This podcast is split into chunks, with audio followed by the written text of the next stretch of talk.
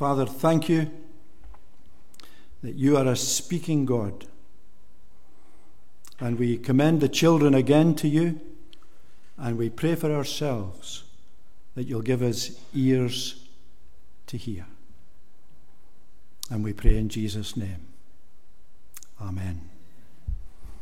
I'm going to keep my tie on. I never know when I go to a church these days whether I have a tie on or a tie off. So I'm a true nonconformist. Everybody's got their tie off, but I keep mine on. So is that okay? Hope so. I'm sure we're all aware of the fact that the Apostle Paul wrote a number of letters when he was in prison in Rome. He just didn't sit there and rot and let the time go by. He made use of his time. He wrote a number of letters when he was there, and they are referred to, of course, by the scholars as the prison epistles. The interesting thing is that Paul didn't just see himself in that prison in Rome as a prisoner for the Lord, but he saw himself as a prisoner of the Lord. And there's a world of a difference. And it was because of that relationship with the Lord Jesus that his joy, even in prison, even in lockdown, knew no bounds. He knew what it was to be sorrowful, yet always rejoicing. And joy is the recurring note that he strikes in this letter that he writes to the church in Philippi. He didn't take anything for granted. He didn't take God's people in Philippi for granted. He writes to thank them for their partnership in the gospel from the first day until now. Never took them for granted, really appreciated them. And they never took him for granted. Wherever he went, they supported him in whatever way they could by sending him gifts, one kind or another. And on this occasion, as we read earlier, Paul writes to thank them for a gift he has just received from them. And in doing so, he refers to the gift that they had given him as being a fragrant offering, an acceptable sacrifice, pleasing to God. That's how much he appreciated it. And then he went on to say this, and if I can paraphrase his words Under God, he said, you have supplied my need and I want you to know that my God is going to supply your need. All your need. The actual words he used form the text for today that I want to share with you. Verse 19 My God will supply all your need according to his glorious riches in Christ Jesus. What a text. My God, he says, and my God will supply all your need according to his glorious riches in Christ Jesus. That's the text. And we're going to do what the English Puritans in the 17th century said we should always do. We want to let the text do the talking. You haven't come here to listen to me. We've come here to listen to what God has to say in His Word. Now, I didn't count them, but I know that there are 31,102 verses in the Bible. And here we are this morning, and we're just going to look at one. So we're not taxing ourselves, are we?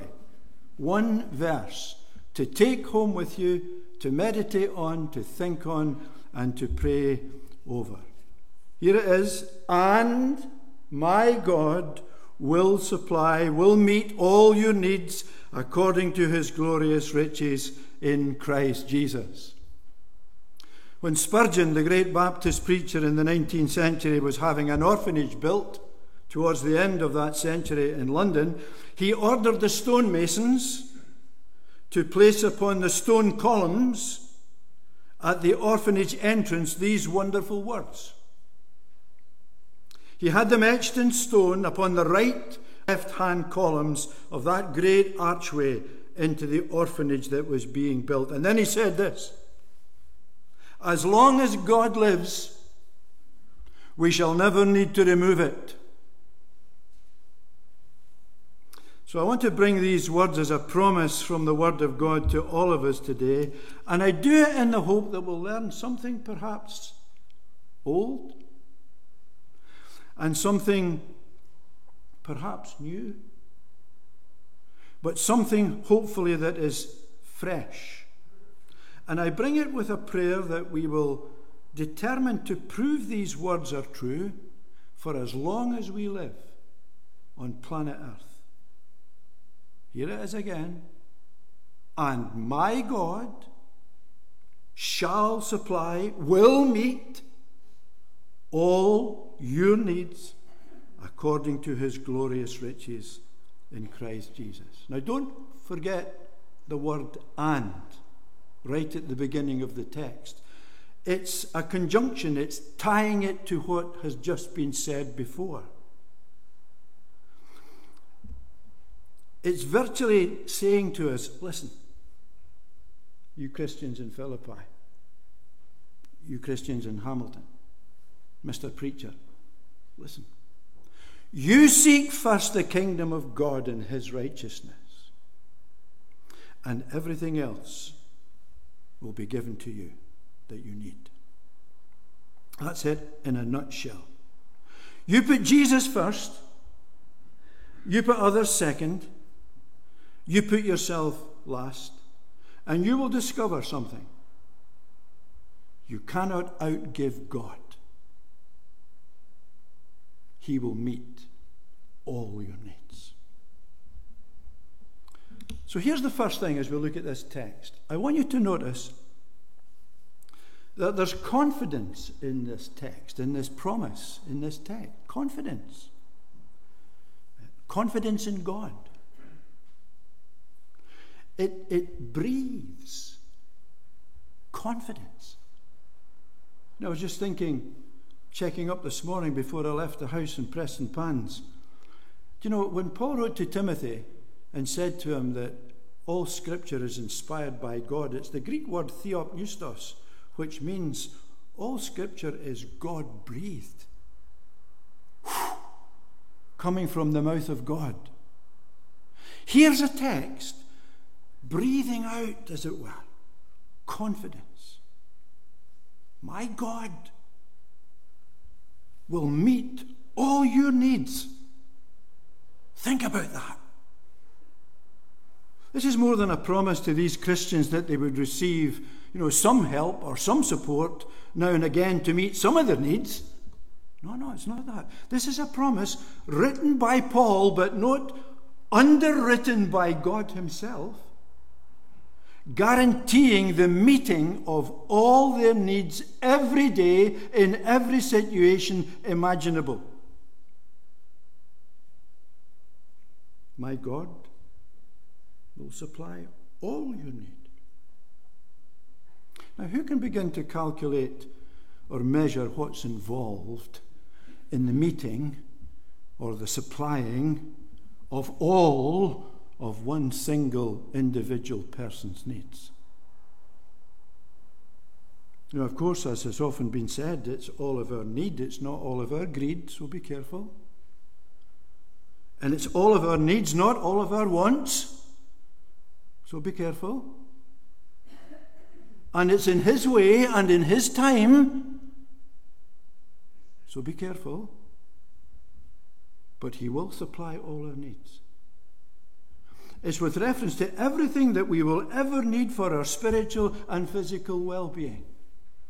That's what he's talking about. In accordance with his will for our lives individually, corporately, for as long as we shall live.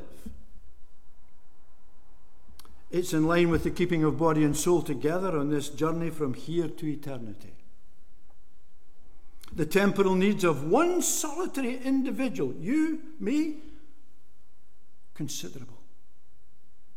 The need of food, the need of clothes, a roof over our head, our home, our family, education, taking into account the cost of living on a day by day basis, And we could go on and on and on and on. And yet, these things are so small, so trivial in comparison to a person's spiritual needs living in the 21st century in a country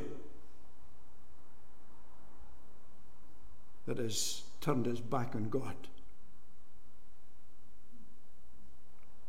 The needs of a soul, one soul, to serve the Lord in today's world. The need to feed your own soul in order to have the wherewithal to feed the souls of others. The need for wisdom for you and I, wherever we are, to do the right thing in the right place at the right time. The need to persevere, to keep going, not just through lockdown, but to keep going in times of trial and tribulation.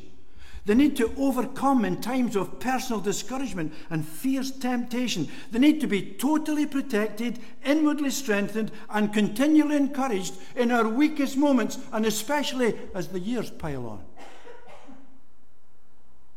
You need to have a vision for the work that God is calling you to do in and through His church and to be moved by compassion and not just by duty in the pursuit of that vision. We're talking about something that's pretty big here. But listen to the words of Paul the Apostle. Listen to them again. Addressed not just to individuals, but to the whole church in Philippi. My God will supply all your needs.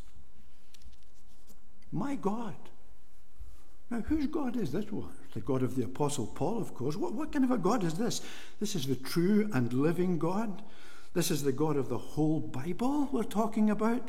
This is the God of creation. This is the God of the church. This is the God of the prophets in the Old Testament, the apostles in the New Testament. This is the God of the covenant. This is the God of Abraham, Isaac, and Jacob, the God of Israel, the God of Joseph, the God of Moses, and all that took place at the Exodus, the God of Joshua, and all that happened in the conquest of the promised land. This is the God of David, who wrote most of the Psalms. This is the God of Daniel and his three friends in the lion's den, as well as in the fiery furnace. This is a great God. This is a glorious God. This is the God of heaven and earth we're talking about. The God of geography, the God of history, the God of time, the God of eternity. This is a God of mercy and love and grace. The God of redemption, the God of providence, the God of yesterday, today, and tomorrow, the God who gave us his own Son, the God who did not spare him in order that he might spare us. This is his God. He didn't spare the world of Noah's day. The children will be hearing about that. We can understand why. Evil in their hearts continually. He didn't spare Sodom and Gomorrah. And we can understand why, what went on there. He didn't spare the angels that sinned. And we can understand why. Rebellion in the courts of heaven itself. But when we read he didn't spare his own son in order to deal with our sin, I think we'll be asking the question why for as long as we live. Not just in time, but for all eternity. We're talking here about the God who has promised that having given us Christ, he will, along with him, freely, graciously give us all things.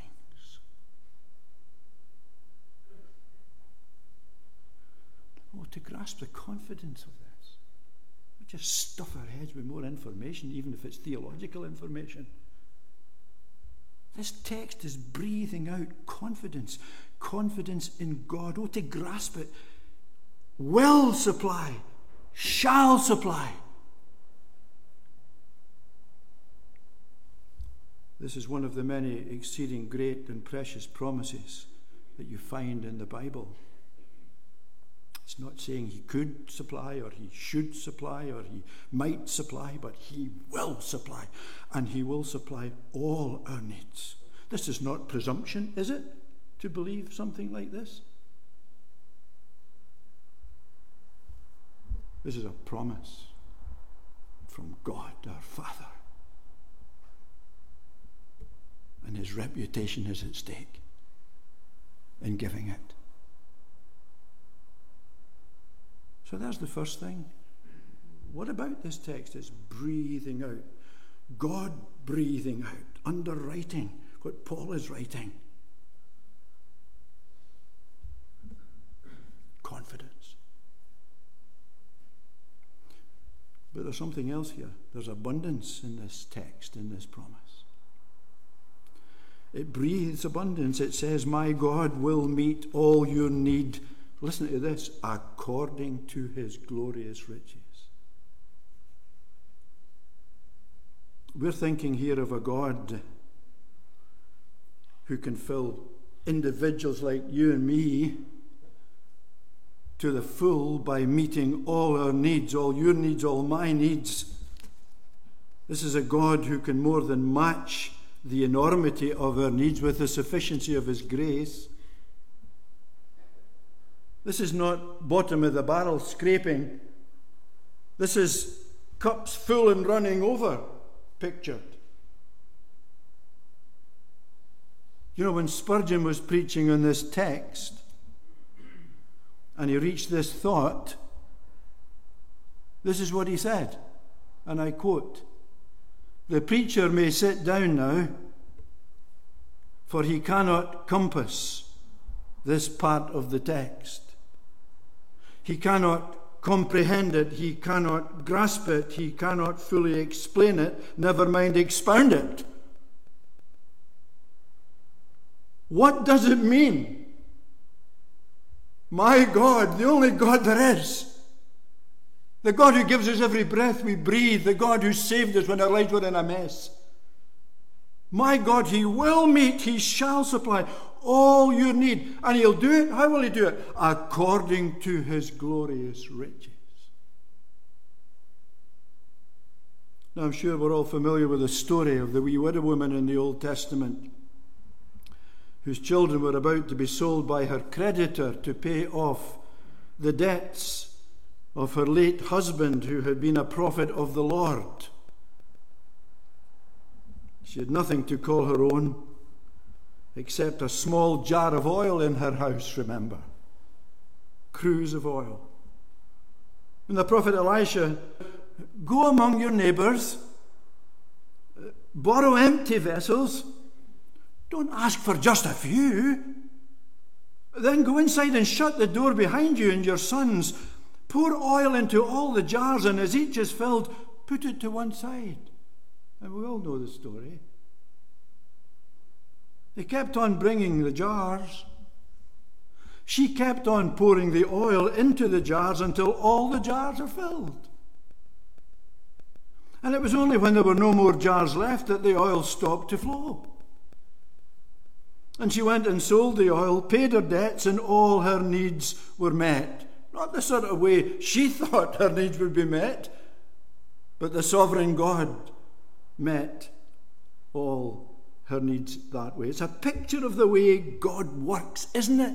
He's got a bigger shovel than you or me, and we can never outgive him. Now be careful this promise to meet all our needs is nothing to do with a health, wealth, and prosperity, guys. Nothing whatsoever.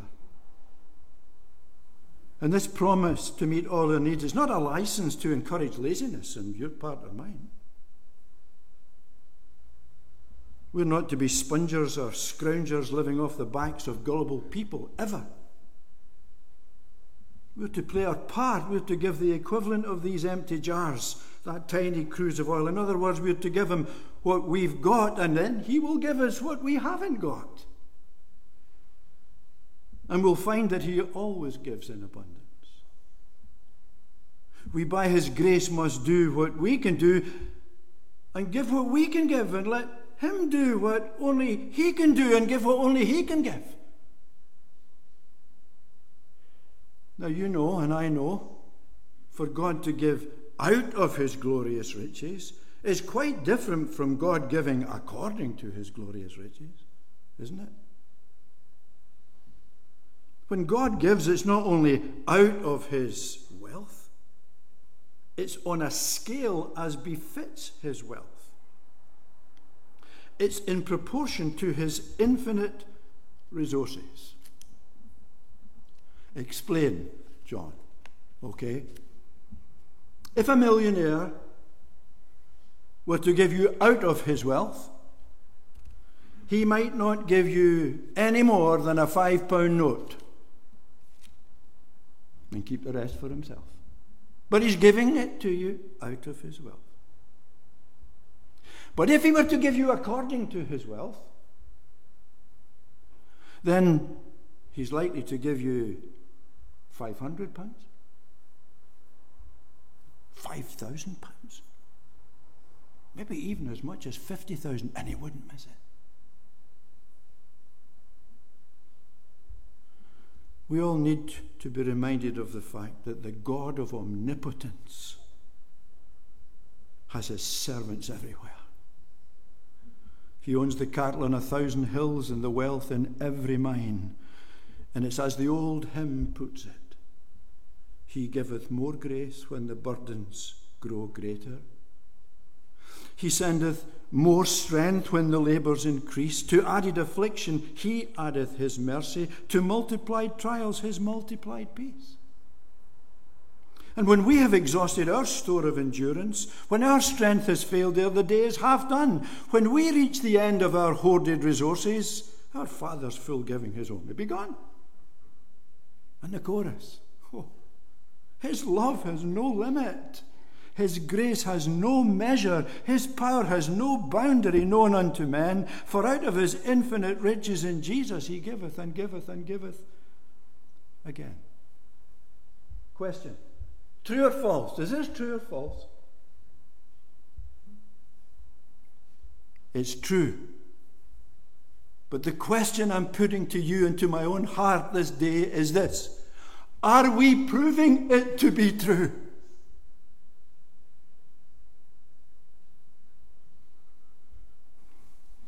You know, when each and every one of us reaches the end of the journey of life,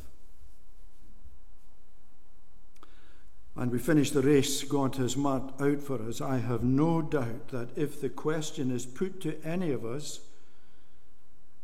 the same question Jesus put to his disciples of long ago, our answer will surely want to be the same as theirs. Luke 22. Jesus asked his disciples, when I sent you without purse, bag, or sandals, did you lack anything? Nothing, he answered. The meeting of all our needs according to his glorious riches.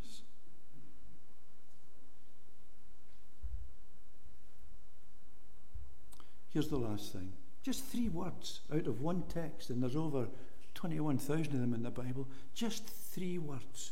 It's breathing out confidence, confidence in God. We need to pray and trust Him. He's able. He's breathing out abundance. He wants to meet whatever our needs may be, and they can be pretty painful at times, and the tears running down our cheeks at times. But He's promised He'll meet all our needs. And here's the last thing this text is breathing out relevance. Well, I know it was written 2,000 years ago, and some people will be very quick to say, not in the church, I hope, but people outside, oh, Bible years. It's written 2,000 years ago, and some of it even away beyond that. Listen to it again. And it's connected to what went before. You've done so much for me. He says, But my God, He'll meet, He'll supply all your needs now according to His glorious riches in Christ Jesus. Some translations, by Christ Jesus. If it's by Christ Jesus in your Bible, it's suggesting that He is the channel. Jesus is the channel through which all this supplying of our need comes. It comes by Him, it comes through Him. And there's truth in that. But some scholars would want to assure us that the word in is a good translation here. In Christ Jesus. In other words, the Lord Jesus Christ is the source. He's not just the channel of the supply. He's the source. In other words, we shall see every need met in Him. It's not just to be received from Him or through Him or by Him, it's found in Him. And that's why, after 30 years or so on the road, as someone who, who knew Him as his great God and Saviour, the Apostle Paul. Remember? Damascus Road. 30 years have gone since then. And he, he, he writes in this very letter in the third chapter, Oh, that I might know him. But hang on a wee minute, Paul. You've known him for 30 years, and you probably know him better than anybody else on the planet. Oh, yes, that may or may not be true, but oh, that I might know him.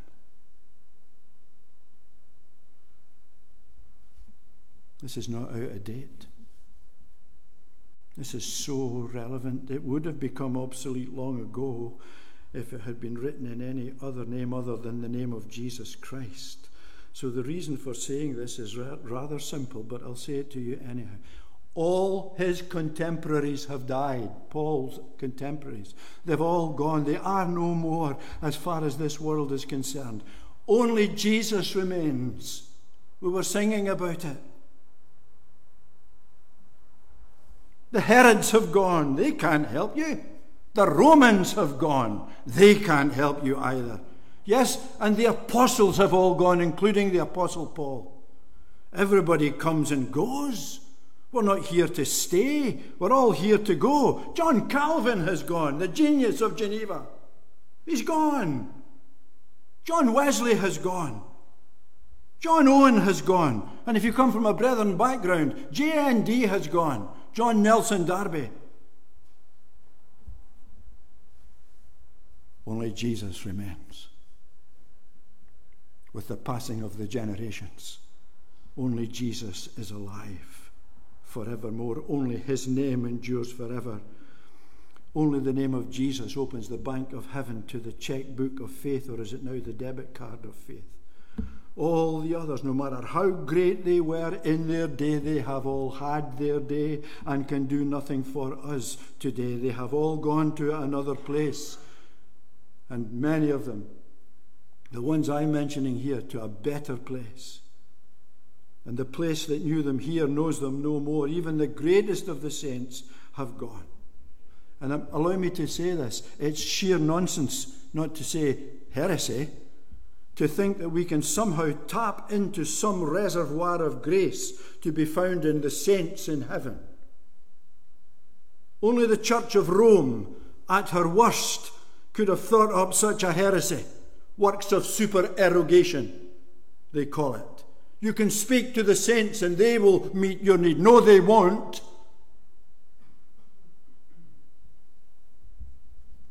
But Jesus will. Oh, don't misunderstand me. We can learn so much from the saints of old by way of example and from their writings. In the words of Alister McGrath, in his beautiful little book called The Journey, we can hitch a ride with some of these great saints from the past who've travelled the road ahead of us and be greatly blessed. Think of it from time to time. It can be our privilege to hitch a ride with Martin Luther, to hitch a ride with the great Augustine, to hitch a ride with Jonathan Edwards or John Bunyan. We can learn a lot about the living of the Christian life as we travel in their company by way of their biographies and their autobiographies but only the risen Lord Jesus Christ remains. And therefore, this text is relevant and more than sufficient to meet the needs of his people. In him and by faith in him are all the resources of God. It's a wonderful promise. It meant a lot to me during lockdown. Breathes out confidence in God, breathes out abundance, breathes out relevance. It's as relevant today as it was the day it was written by the Apostle Paul and underwritten by the Holy Spirit. And it's written for every Christian and for every Christian church.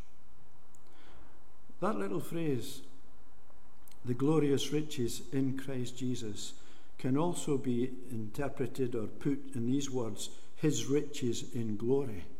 And it reminds us that one day we will be with him forever and we'll have all eternity to explore what this truth of his riches and glory really means in all its fullness. But as his blood bought people, we have this indescribable privilege today, as well as this indescribable hope for the future. Oh, yes, we've tasted and seen that the Lord is good. But as Paul tells us elsewhere, but no eye has seen, and no ear has heard, and no mind has conceived what God has prepared for those who love Him. Oh, he's revealed some of these things to us by His Spirit, at least to some degree, in the here and now. But like the Queen of Sheba, when she went up to speak to King Solomon, what did she say? The half has not been told me. was thinking of driving the car down there along the M8. You know. In him, Jesus, dwells all the fullness of the Godhead. Think of that. In him are all the riches of wisdom and knowledge, all the treasures. In him are all the spiritual blessings. Lenin, Vladimir Lenin, the communist, was absolutely right when he said religion is the opium of the masses. It puts people to sleep. But Jesus is alive. We know him. He wants us to know him more. He wants us to prove this text. We've all got needs, brothers and sisters.